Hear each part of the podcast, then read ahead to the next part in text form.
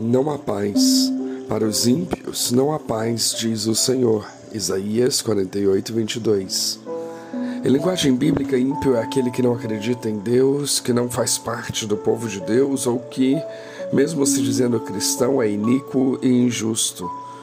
O cristão de mera aparência é ímpio, pois pratica iniquidade e nele não há sinceridade. Ainda pela Bíblia, o cristão propriamente dito, crente em Jesus, é conhecido por justo. E é justo não por causa da sua justiça própria, mas sim porque é uma pessoa, um ser humano justificado por Deus Pai em Jesus. Espera-se do justo a integridade, mas não a perfeição. Há uma enorme distância entre uma coisa e outra. Integridade é ser sincero e agir de acordo com justiça, piedade e fraternidade. Perfeição é algo impossível, inalcançável às criaturas de Deus, qualquer uma delas. Tudo e todos são perfeitos do ponto de vista divino, contudo, a imperfeição reina absoluta nas pessoas e na interação entre elas, talvez justamente por conta do livre-arbítrio.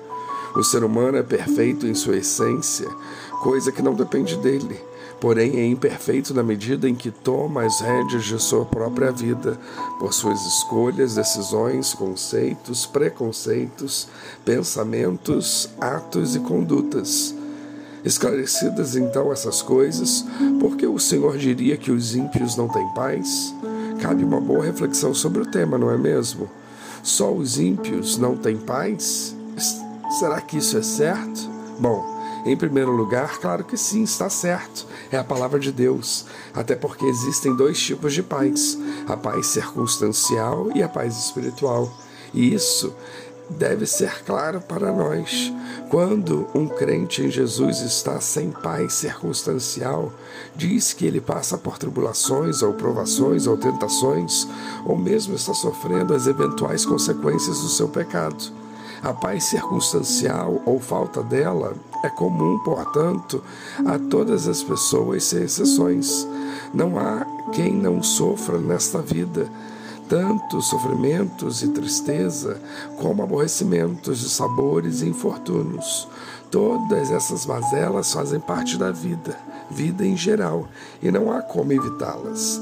A diferença está na situação em que a paz circunstancial acaba, mesmo sendo apenas uma fase, e a pessoa não tem mais nada além de frustração, desespero e sentimento de abandono.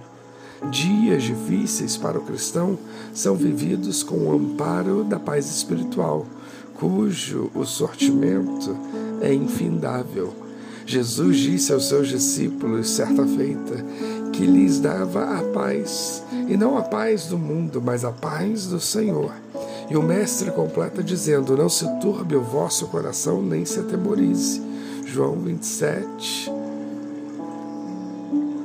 Nas entrelinhas, Jesus está dizendo: confie em Deus e passe pelo que tiver que passar, que o Senhor é maior que tudo.